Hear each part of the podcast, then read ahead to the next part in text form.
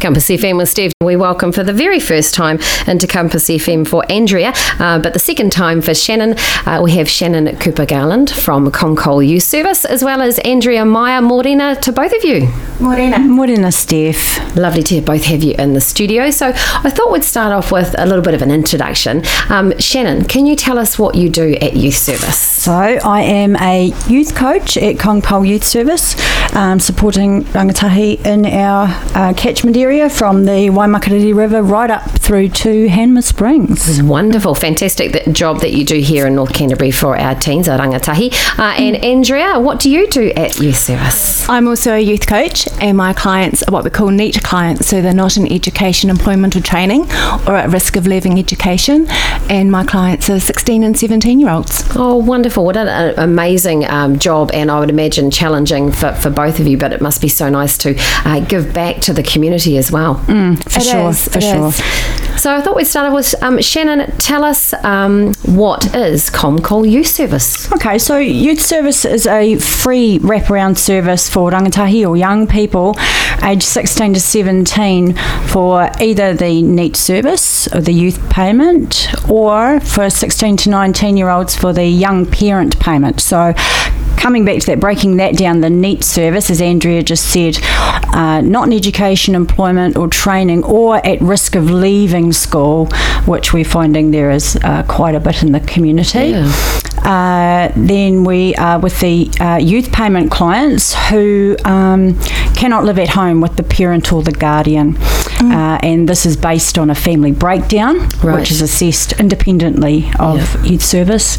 And then moving to uh, our young parent payment, uh, 16 to 19 year olds who are the main caregiver for a child. Wow, that's an incredible job um, that youth service uh, provides in the community. And, and as you're saying, you, you are seeing possibly more students who are, I'm, I'm picturing, you know, with COVID and then they're working from home and, and then they're not working from home. And those who might be neurodiverse find that really incredibly challenging and not want to go back to school. No, that's right. And uh, that's what, you know, uh, there's a lot of uh, that in the community, and uh, a lot of our parents, caregivers, through to grandparents are just not sure where to go. yeah. What is that next step? Yeah. Where is the support? Yeah.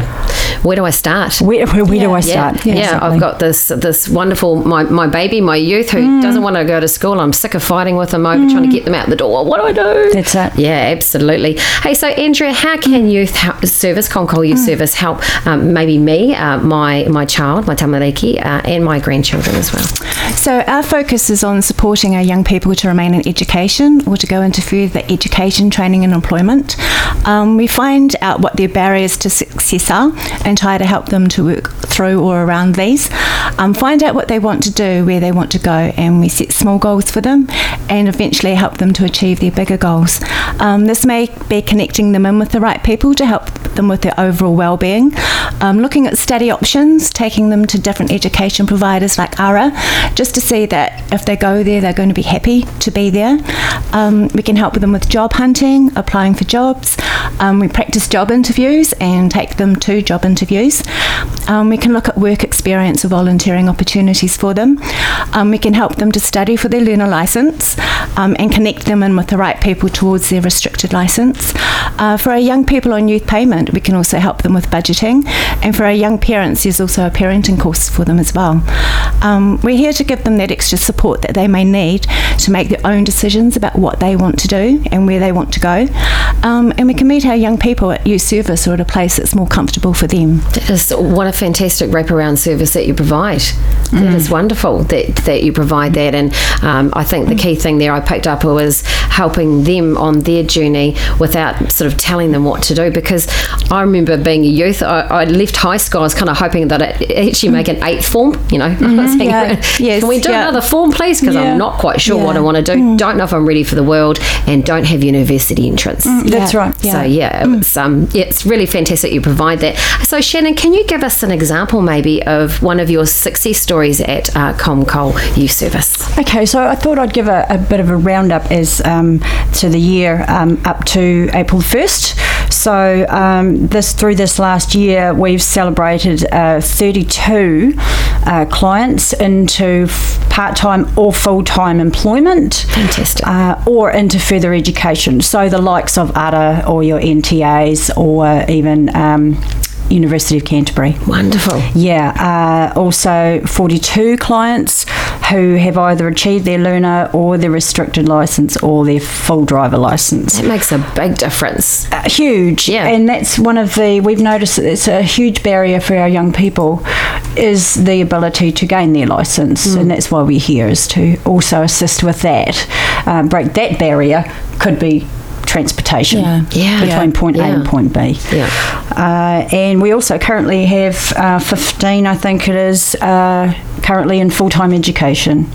So we have a, a, a huge high success rate, and we do we celebrate the small things as well Mm. Yeah. for each individual. Getting out of the car Yes. to come into our office Yeah. Can be a barrier for them. You know, therefore we'll go out and sit with them. Yeah. We will. We have a beautiful area out the back. We're very very fortunate that we have um, equine courses running, which we'll talk to you about later on. Yeah. Um, so we have the opportunity to take our clients out the back, sit with them out the back, pat a horse.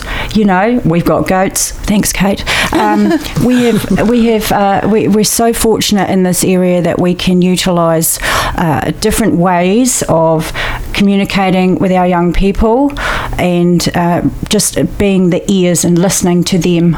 What they need. Sometimes all they need is someone to talk to. Yeah. Or Yeah. just listen. Listen. Yeah, without judgment, and That's the great part. And, and it's just, uh, and of course, as we know, you know, animals can be a great barrier to breaking. Um, Huge. You know, Very much, those and very build much. the confidence too with being able to talk to other people. That's right. Yeah, absolutely. Uh, that's so cool what you've done, and we'd, we'd love you to come back in again throughout the rest of the year. It'd be really Great. nice to Oh, have thanks, these Steph. updates. Um, so, Andrea, how do we get hold of Comcol U Service?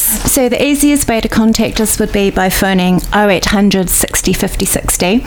Um, we're also based across from Rangiora High School and there's a big Comcol sign and we're just down the driveway from there and we're open between 8.30 and 4.30 weekdays um, or otherwise if you just Google youth service um, you can search for your local youth service site and we're under Comcol North Canterbury. Easy as. Thank you so much for coming in, uh, Andrea Merier from uh, Comcol Youth Service and Shannon Cooper Garland also from Comcol Youth Service. Matewa, and we'll catch you another time. Thanks, Steve. Steph. Compass FM.